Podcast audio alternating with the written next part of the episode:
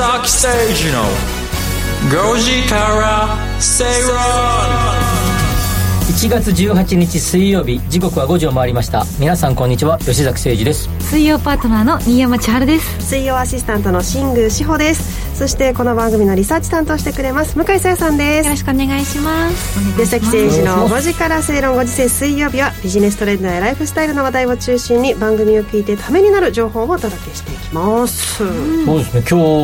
午前中株式どうなるのかなとか思いながらしてましたが、ね。はい、午後パンとですね、はい。株価日経平均ドンと上がってましたね、はい、プラスの2.5%にあの日銀の金融政策がそのままはい。ステイって感じでしたんでね、はいうん。動かなかったですけど黒田総昨日とかねねね。はい。昨日はどうなることやらと思いながら、はい。ドキドキしてましたけど、え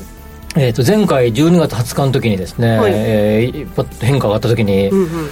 あのちょっと放送でも喋りましたけどラーメン食べててですね、僕の携帯電話が鳴りまくってたんでそれコメントいっぱいしラーメン食べながらですね ちょっと食べてから電話しますとかね。伸びちゃいますね。コメントしてたんですけど、はい。今回もちょっともしくはあるかもと思ってですね、はい。えっと、外でのランチミーティングをちょっとその方に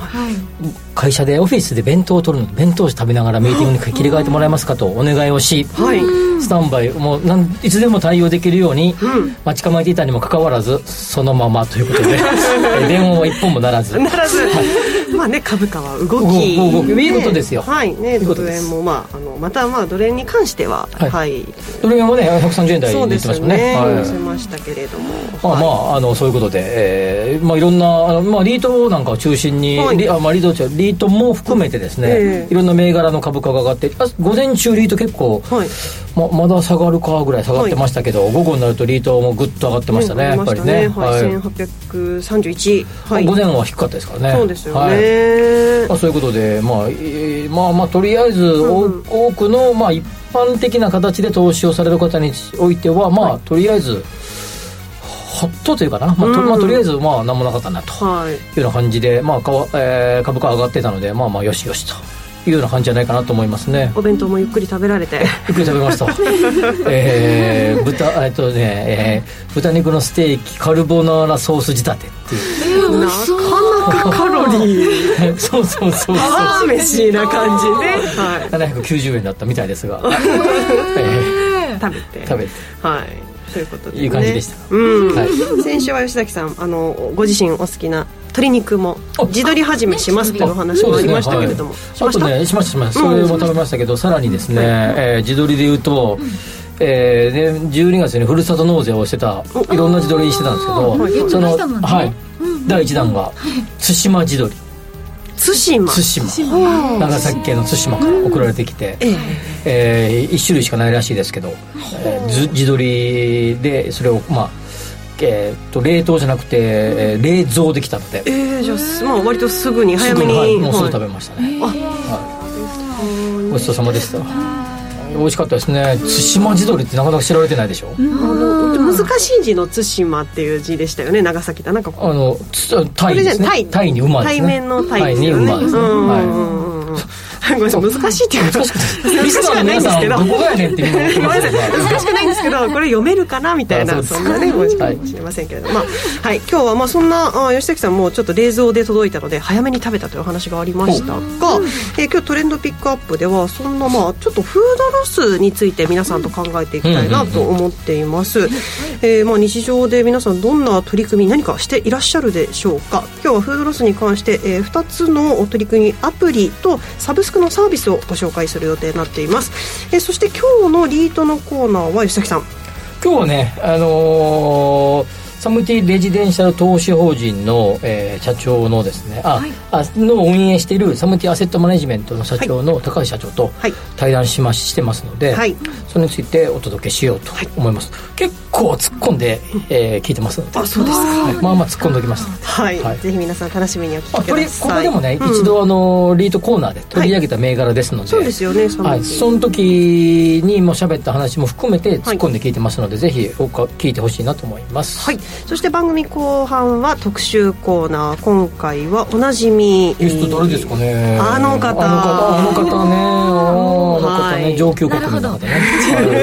そういうのは吉崎さんだけですけどあのクオカード。といえばですね。いえばですね。スイーツ弁護士、はい、いろんな肩書きをおえー持ち警察官僚。ねなどなど。はい。そんないろんな肩書きをお持ちのあの方が後半はご登場いただく予定になっています。どうぞお楽しみに。皆さんからのつぶやきメッセージ「ハッシュタグご時世」をつけてぜひツイッターでお寄せください。お待ちしています。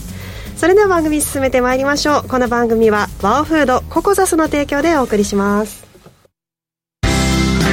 人生100年時代。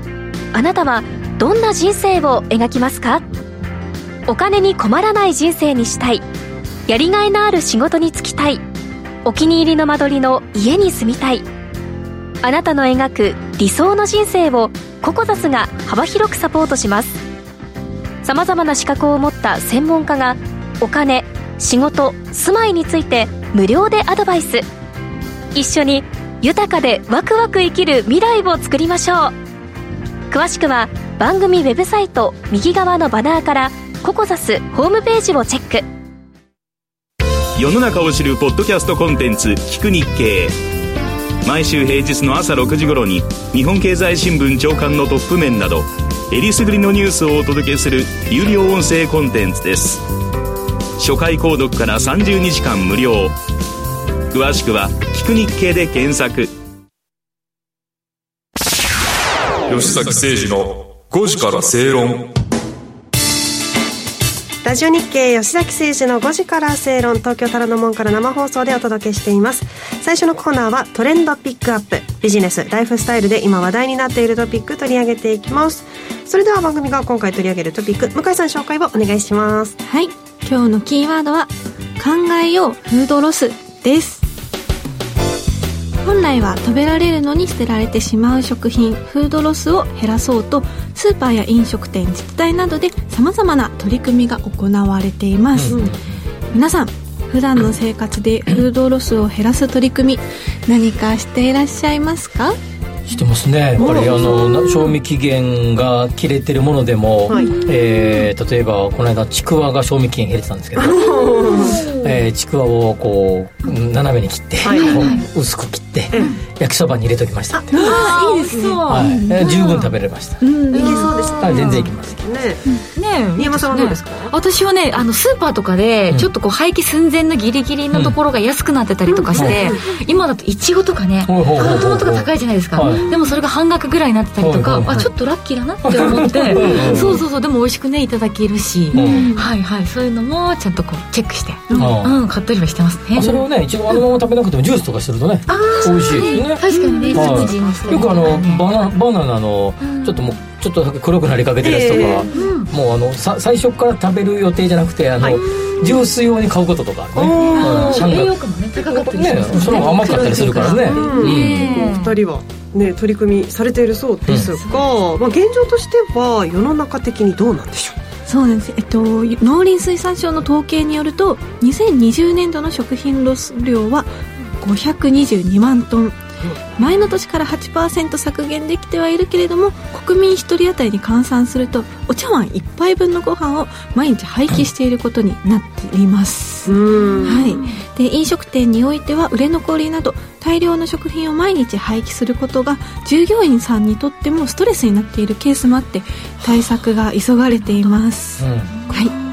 で今日はフードロス削減の取り組みを日常の生活に取り入れられる方法を2つご紹介いたします。はい。お願いします1つ目はい。食べてというアプリです。これはフードロス削減のため廃棄間近の食べ物とユーザーをマッチングするアプリになっています。で仕組みとしては導入しているお店が余った商品を食べてに出品をする。でユーザーがそのアプリ上で購入したい商品を選んでこう実際にユーザーがお店に商品を取りに行くといった形になっています、で導入しているのは主にパンケーキやあパンやケーキをはじめとする中食を中心とした飲食店舗で2000店舗以上が登録。そうなんです。結構登録していて、はい。利用するユーザー数はなんと50万人を突破していると。もう結構ユーザーの方も多いんですよね、うんうんはい、で実際こうホテルの朝食ビュッフェって結構残っちゃったりとかする、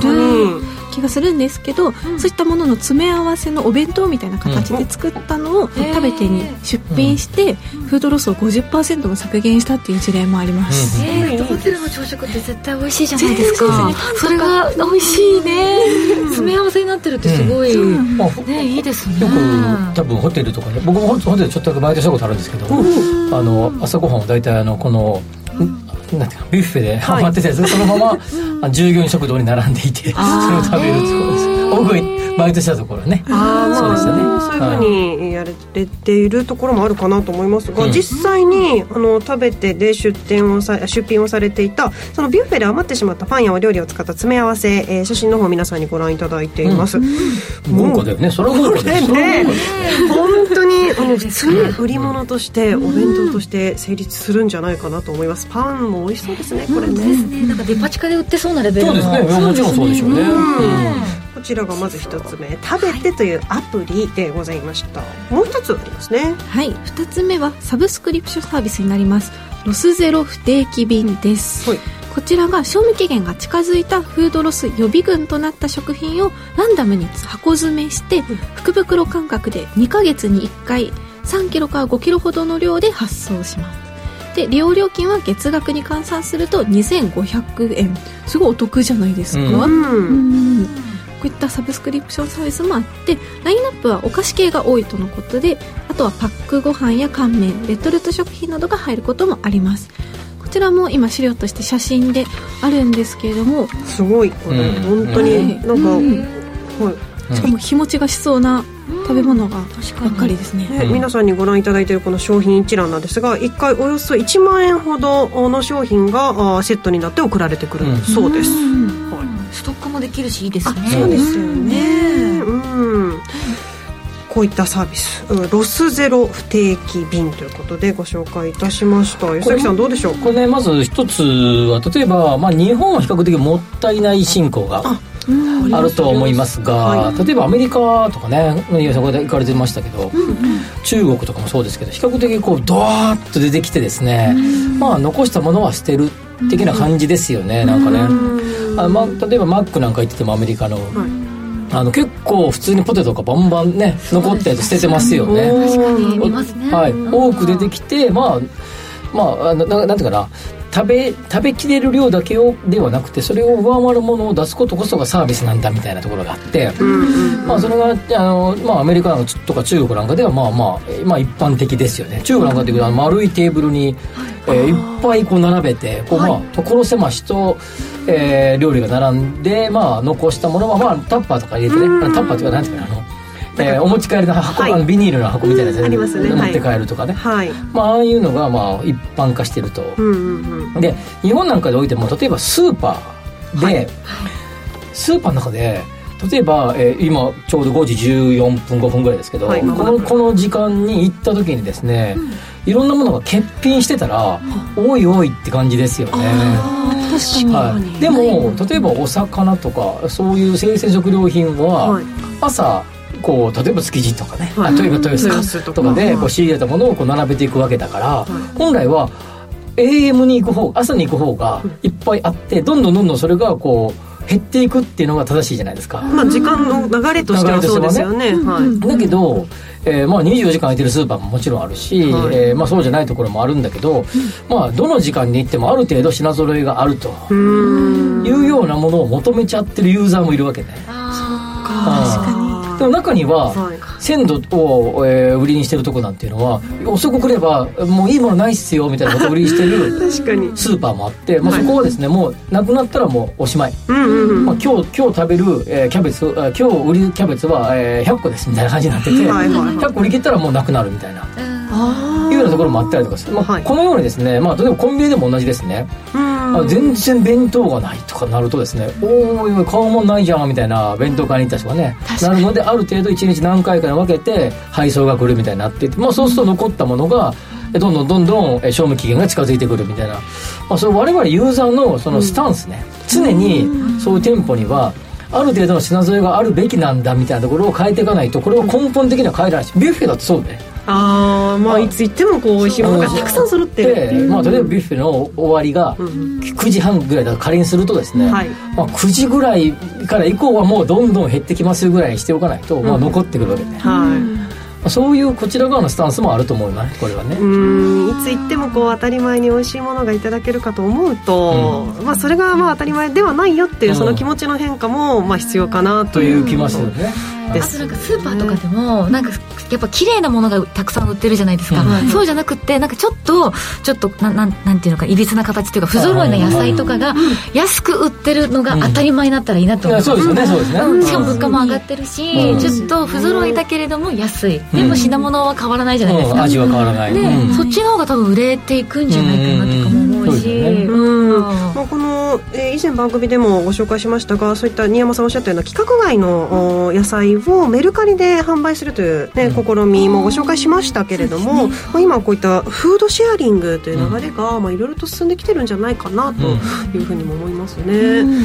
あの私も自炊とかあのお家でするんですけど本当お肉とかはもうすぐ使っちゃうのでちょっと安いものとか、ね。3割引きとか全然それで十分かななんてね思いますね、えーツイートいただいています。後の祭りさんありがとうございます。フードロスか手前取りぐらいしかしていないですね、手前取りねそうね、来月になるとまた恵方巻きが余るのかな、うん作りすぎないようにすればいいのになと思ってしまいますが確かに毎年ねまあでもでもね逆に一方で経済のこと考えたらいっぱい作っていっぱいだった方がもう経済の循環的にはいいわけでしょ。それは嬉しい人もねまあいるけどまあまあはい。難しいところですよね、うん。さっきのナンパ引きっていうのは逆に僕は否定していてあそうですか、逆にもう売れる分だけ仕入れた方がいいわけでしょ。で美味しい時に売り切っちゃう。売り切っちゃう。でも、もう早い時間からパンパンと値引きしてもうえ閉店の時はもう何も残ってませんとまではないけどそれに近いような雰囲気でいいんじゃないかなって気がするけどね、うんうん。なるほど、えー、ハップーさんありがとうございます。正月に売れ残ったカニ。半額でも2万円ですからちょっと手があちょっと手が出ませんでした、はい。まあね、あとこの季節になるとあれがあるね。あのお歳暮用のハムとかね。ばらして売ってるよね結構ね。はいお歳暮だとねセットですセットでね。うんそう。1, 1万円とかそういうやつが1個ずつ買うとなんか1000円とかで買えるみたいですね、いいですね。箱代いくらすんねんってことですね。確かに。硬い箱でね。すぐ捨てるよねあの箱ね、はい。えー皆さんもぜひ普段からできるフードロスに関する取り組み、えー考えてみてはいかがでしょうか。向井さんには来週も話題のトピック取り上げてもらいます、ここまでトレンドピックアップのコーナーでした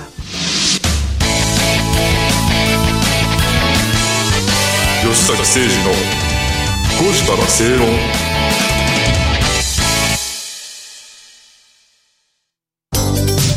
ワオフードのプレミアムなコールドプレスジュース。オーストラリア産のオレンジを現地で加工低温輸送でみずみずしさはそのまま。絞りたてのようなすっきりとした味わいです。飲み終わったらそのままゴミ箱へ。ラベルもリサイクルできるので剥がす手間はかかりません。冷蔵庫にあると嬉しいこの一本。地球と体が喜ぶ未来を作るバオフード九州の皆さん、2月4日土曜日、福岡で無料投資セミナー、ジャパンツアーを開催します。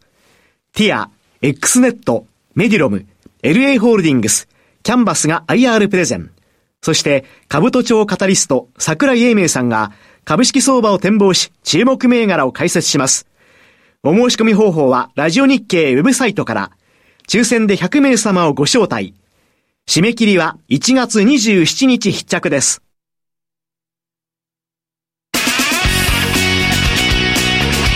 吉崎誠二の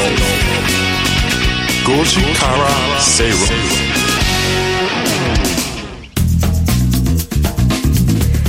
虎ノ門より生放送でお届けしています。ラジオ日経吉崎誠二の5時から正論。ここからはリートスタディのコーナーです。不動産投資を身近なものとして考えていきましょうというコーナーです。さあ今日この時間はリート銘柄の特徴や今後の見通しなどを運用会社の方にご紹介いただきます。本日ご紹介するのは証券コード3459サムティレジデンシャル投資法人です。お話しいただくのはサムティレジデンシャル投資法人が運用を委託しているサムティアセットマネジメント株式会社代表取締役社長の高橋正文さんです。なおこのインタビューは1月11日に収録されたものを放送いたします。それでは高橋さんよろしくお願いします。お願いいたします。サムティレジデンシャル投資法人。はいはい。なかなか注目の銘柄だと思いますがありがとうございます。特徴一言で説明していただくと、そうですね、まあ、名は体を表すという話なんですけど、うん、サムティレジデンシャルっていう、まあ、レジデンシャルってもうご存知の通りですね、はい、賃貸マンション、はい、その賃貸マンションを全国で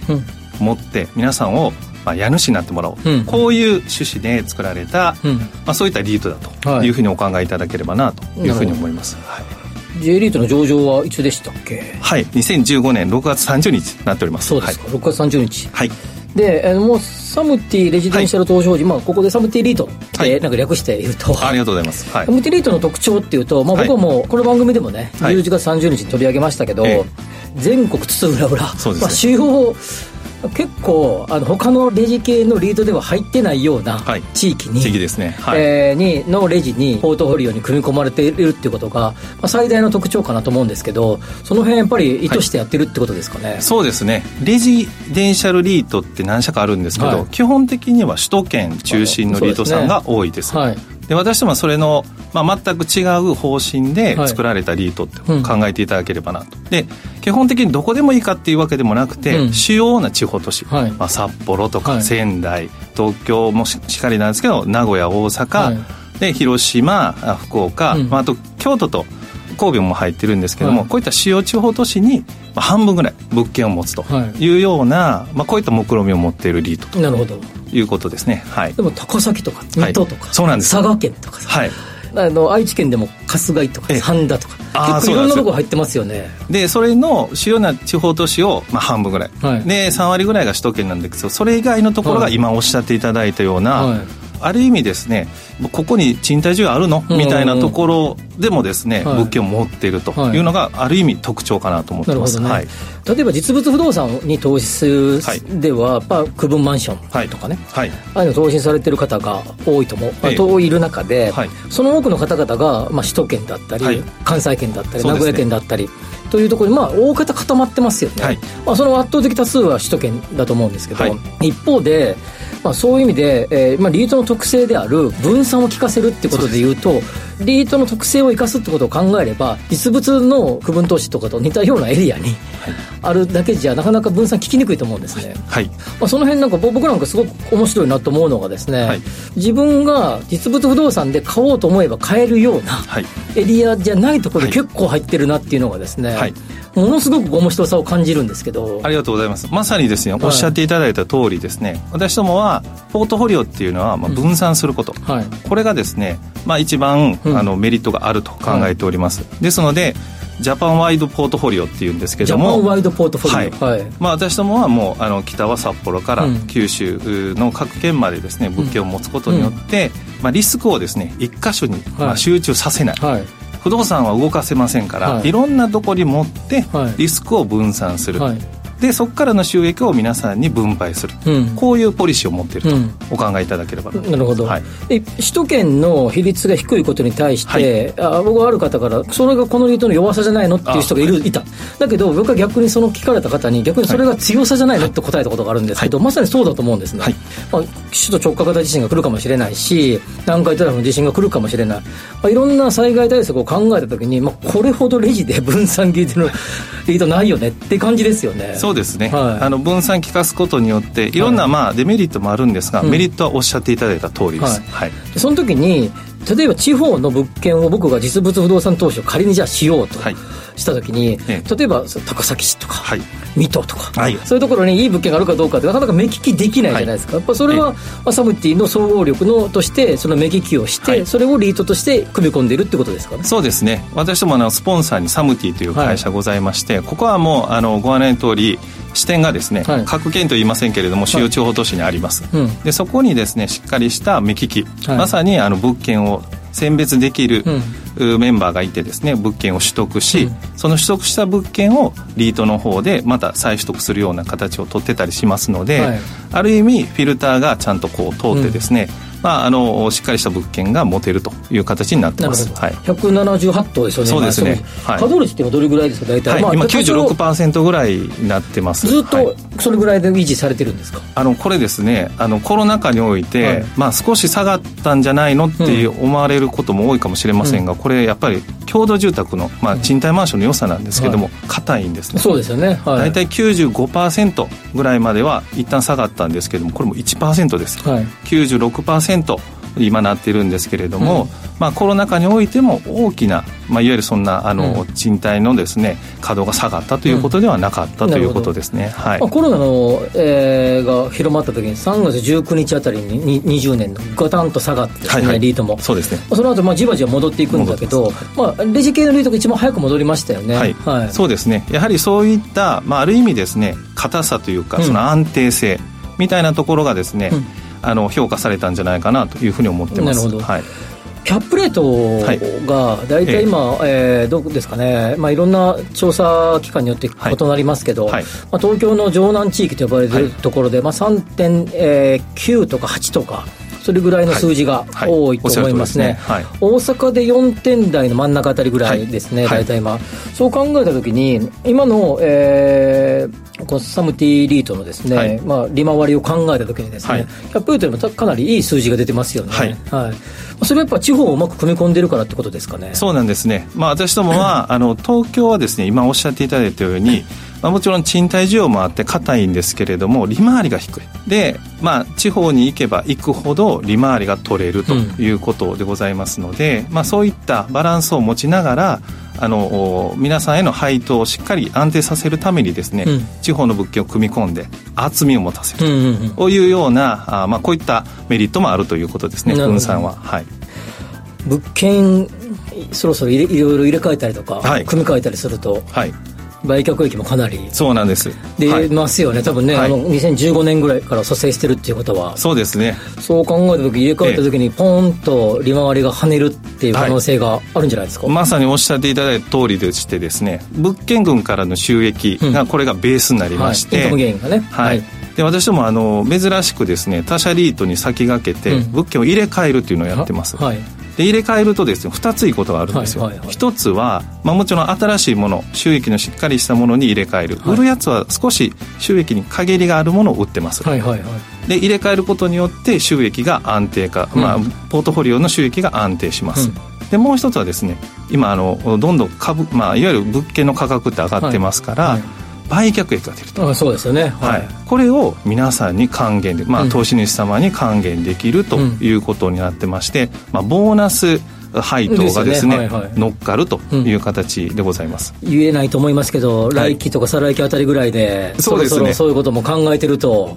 これですね、はい、もうあのどうですね、振り返りますとですね、はい、えー、まあ、7期ないし8期ぐらいやらさせていただいておりまして、その入れ替えでボーナス配当を、で、まあ、先ほど申し上げたようにずっと継続してやっておりますので、うん、まあ、これはですね今後もやっていきたいな。と、うん、まあ、もちろんこれ売買ですので、相手方がいるもんね。そうなんですね、ですので、えー、まあいつ頃どれくらいちゃんとできますなんていうのはなかなか言いづらいんですけれども、ポリシーとしてやってますから、あご期待いただきながら 持っていただければなって思っております。はい。えー、でもやっぱりあのレジ特化、はい、レジ100%、はい、そうですね。ですよね、はい、でやっぱ僕やっぱレジの安定度っていうのがやっぱりこう、はい、まあ他を比べると、ええ、でも一方で成長度合いどうなのって言われる方もいると思うんですけど、はい、レジののレジリートの成長度合いについてはどうお考えですか、はい、それについてもですね、はい、私どもはこの2015年6月にですね、うん、300億ぐらいで上場してるんですね、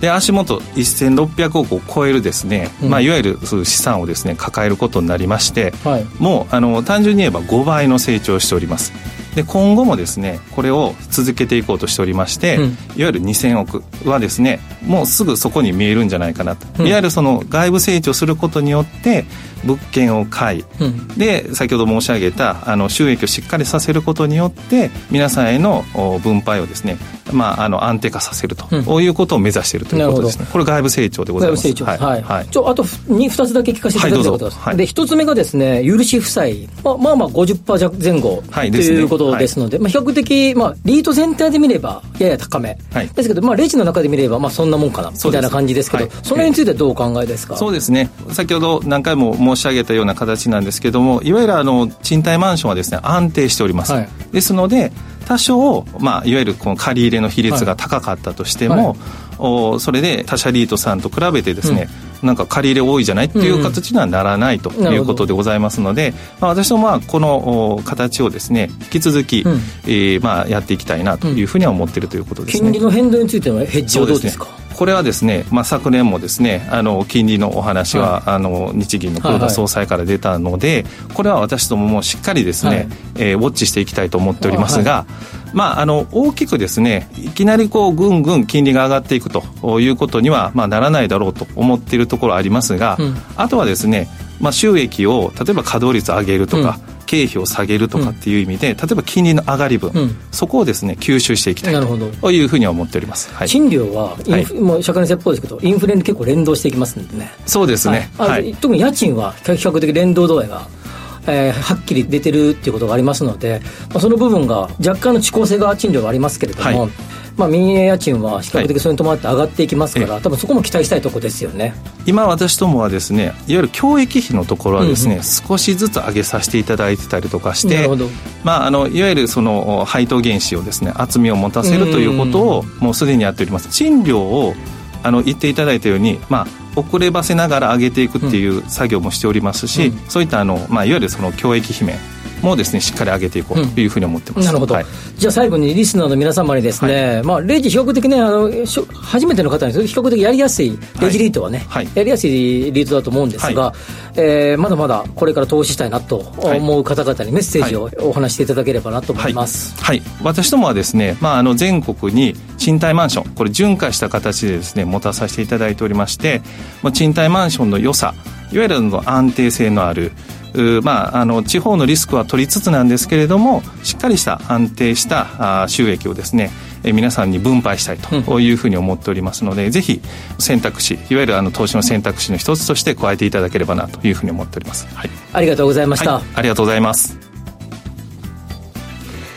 ここまで証券コード3459サムティレジデンシャル投資法人が運用を委託しているサムティアセットマネジメント株式会社代表取締役社長の高橋正文さんと吉崎さんとの対談をお聞きいただきました、はい、吉崎さん、えーまあ、振り返ってみていかがでしょうか？高橋社長気さくな感じで、いろいろですねあのもう緊張するなとか言いながら、ねはいはいはい、関西弁で 言いながら緊張するわとか言いながら、ええ。ー、いろんなお話を聞いてもあの、うん、もうザクザク答えてくださいました、ね、盛り上がってましたよね。結構盛り上がりました。ね、ね、あのー、収録の時もディレクターさんがそろそろみたいなこと言ってたんですけど僕は聞きたかったことが多かったので、はい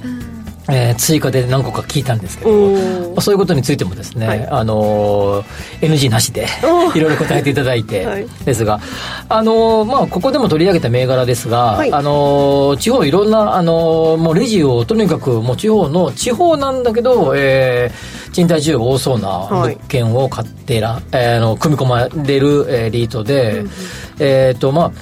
例えば実物の不動産投資、はい、ワンルームを東京の、まあ、目黒で買うとかみたいな、まあ、あのそれはそれでありかもしれないんですが一方で地方の物件ってなかなか見に行けたりしないじゃないですか。なんかそうですよね、うん、見に行こうと思うと。思うと。時間もね、はい、かかりますし、はい、目利きもしにくいし、えー、まあ、なんと目黒だとなんとか分かるかなと思うけどね、だけど、まあ、そういうことを考えた時に、まあ、ちそういうエリアの物件が組み込まれているのはとても魅力的だなと思ったし、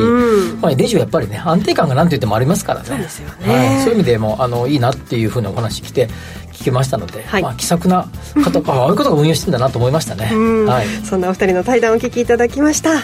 えー、さてご紹介しました。サムティレジデンシャル投資法人ですが1月28日土曜日大阪で開催されますラジオ日経プロネクサス東京証券取引所共催企業 IR& 個人投資家応援イベント J リートファン in 大阪で IR セミナーを行います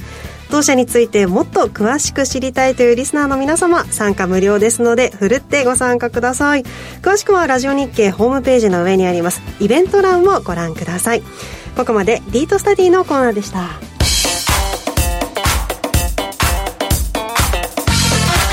吉崎誠二の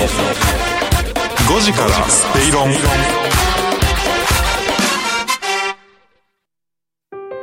ラジオは一方通行ではありません。パーソナリティと聞いているあなたの心が合わさって、その瞬間に合う心地の良い世界が作られています。あなたが気分を上げたい時やリラックスしたい時、ちょっと寂しい時やぼーっとしたい時など、その時の気持ちにぴったりな音や声を準備してあなたをお待ちしています。ラジコはどんな時も居心地の良い場所でありたい。聞く場所が家だって移動中だって海や山でもあなたが耳を傾けるだけでそこが一番の場所になるように。心が整えば今日も明日もきっといい日になる。さあ、心地の良い声を浴びていきましょう。世界を広げる音があるラジコ。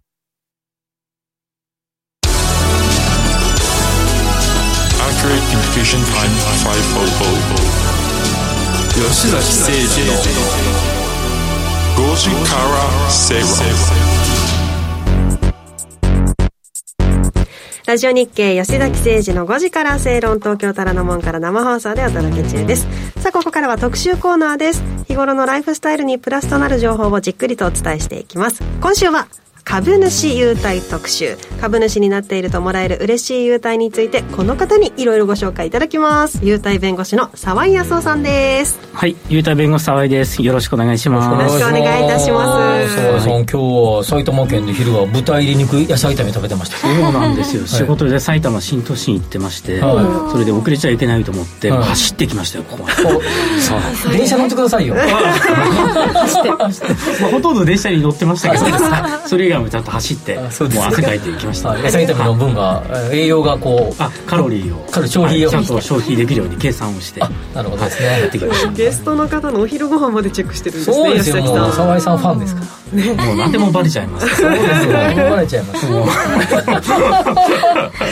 さあそんな走ってきていただいたという沢井さんから、えー、今回ご紹介いただけるのははい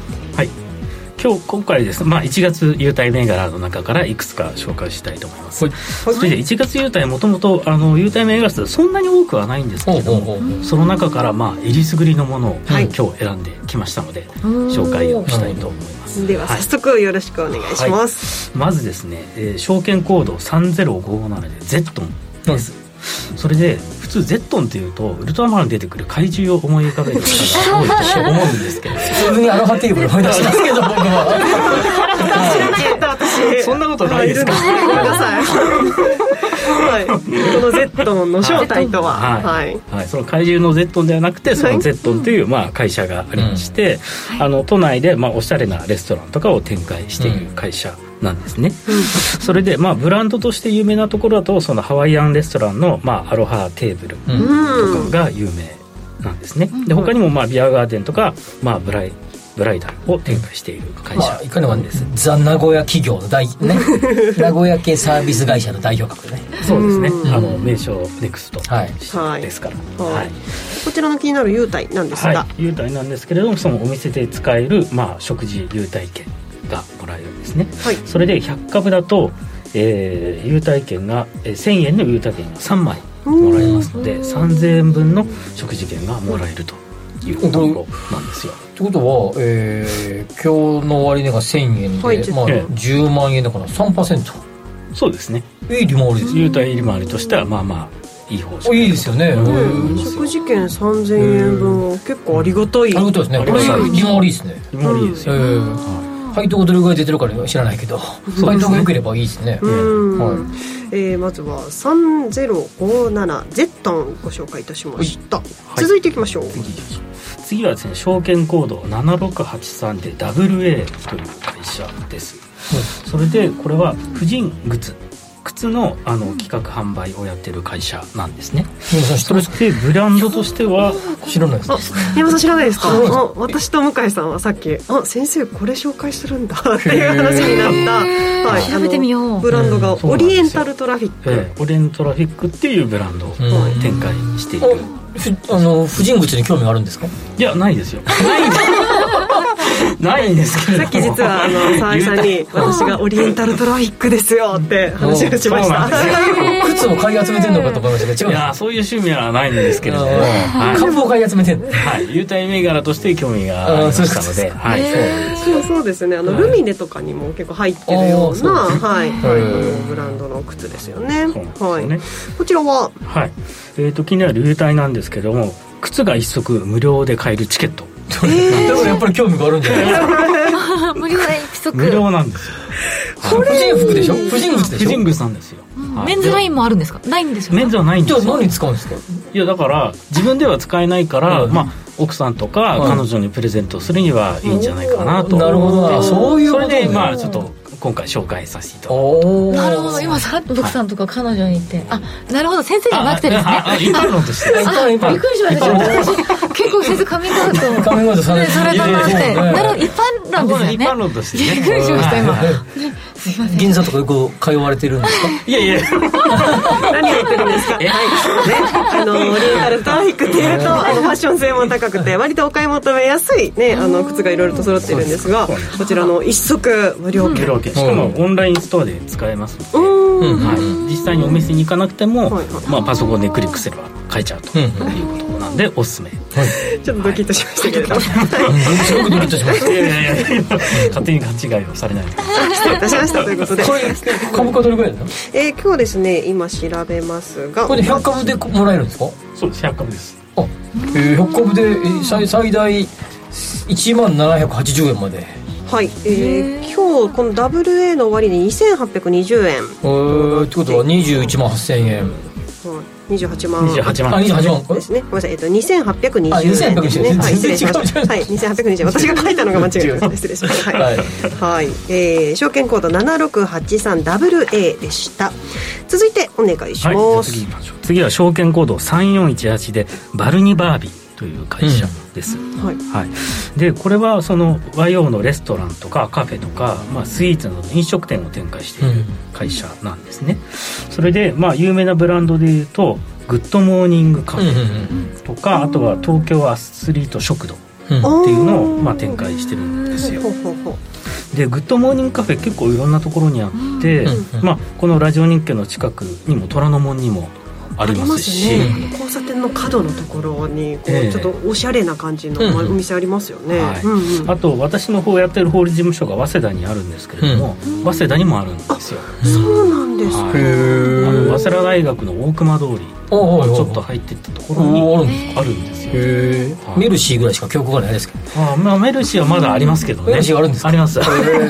知らない人は知らない人ですけど。ラーメンラーメンラーメン屋さんのことですラーメン屋さんでメルシーあれは中華料理屋さんかまあ、ラーメン屋さんラーメン屋ですラーメン屋ですかね。勝手に洋菓子のイメージでした。私もカフェとか行ってとか言うとなんか可愛らしいね雰囲気かなって思ったら。そんなメルシーがある。早稲田にもグッドモーニング。カフェがあるうんそういえばメルシーそういえばラーメンあの即席版が出たっていう話を聞いたことある。あ出てますよ。ですよね。え気になる。早稲田生早稲田生おなじみの。地元の方ですね。はい戻りましてこのバルニーバービーですけれどもはい。優待としては。優待がですね優待、まあ食事券ですね。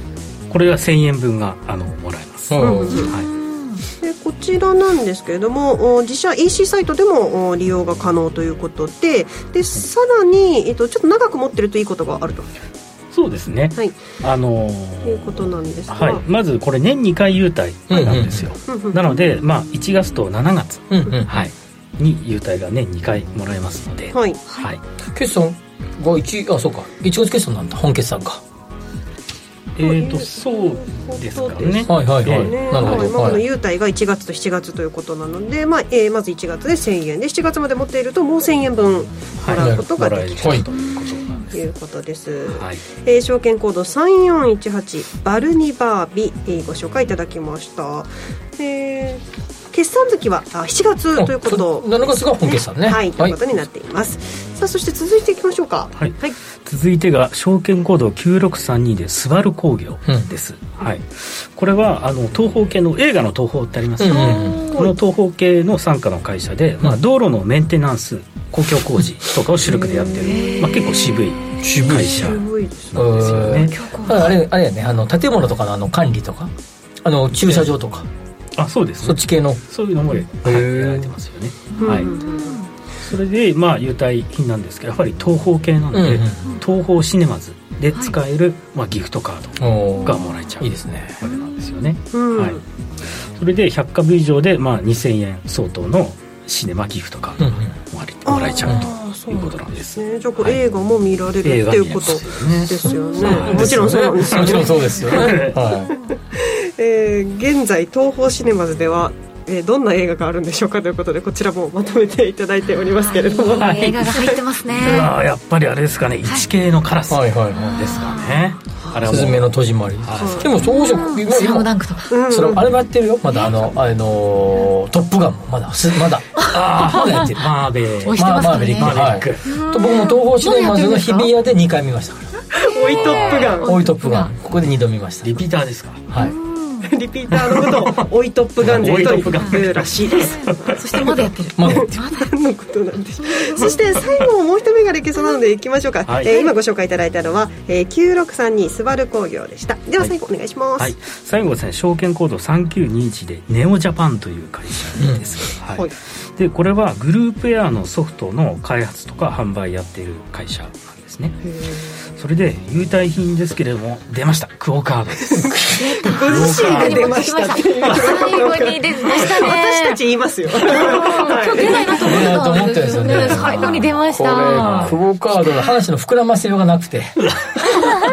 まあ好きという気持ちは。自撮りと同じやあそうですそうです。はいやっぱりもうクオカード弁護士とやっぱりしてしはやっぱりクオカード銘柄一つはどうしても入れないと。納得できなかったので最後に持ってきました。よ1月ね銘柄少ないからね。そうなんです。そのことで特選銘柄ねこれがねそうですね。優待のね、はい、でネオジャパンは、はい、えー、100株でクオカードが500円相当もらえます、はい、はい、で200株だと1000円相当のクオカードがなんですよね、はい、ちなみにこのネオジャパンのクオカードはやっぱりオリジナルデザインなんですか？これは実はまだ私ももらったことがなくて、今回狙ってるものなんです。なのでちょっともらってみてもお楽しみ白かったら感じああって感じ、そうですね。そしたらもうすぐコンビニ行って使っちゃうかもしれません。まあ確かにねあのオリジナルデザインじゃなかったら使えるというところで、うんはい、あるかなと思います、えー、まああのお話ありましたけれどもお1月は優待銘柄が、まあ、30銘柄と1年で一番少ない月になっていますますけれども、えー、その中からおすすめのものをご紹介いただきました。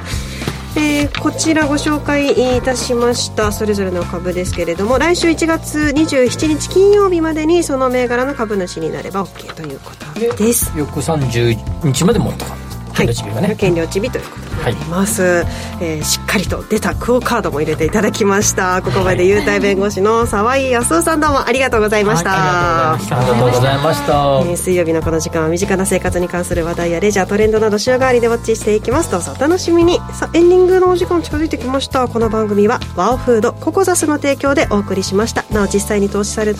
なお実際に投資をされる際の判断はご自身でしていただきますようお願いいたします。そのいつも優待この優待がいいなあの優待がいいなってずっと狙ってるんですね。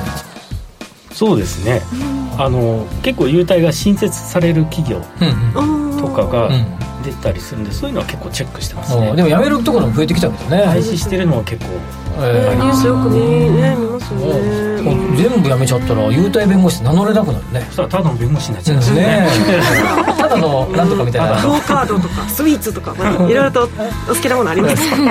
クオカード弁護士になればいい。あいいですね。クオカードの評論家だ。どう評論するんだって思いますけど、はい、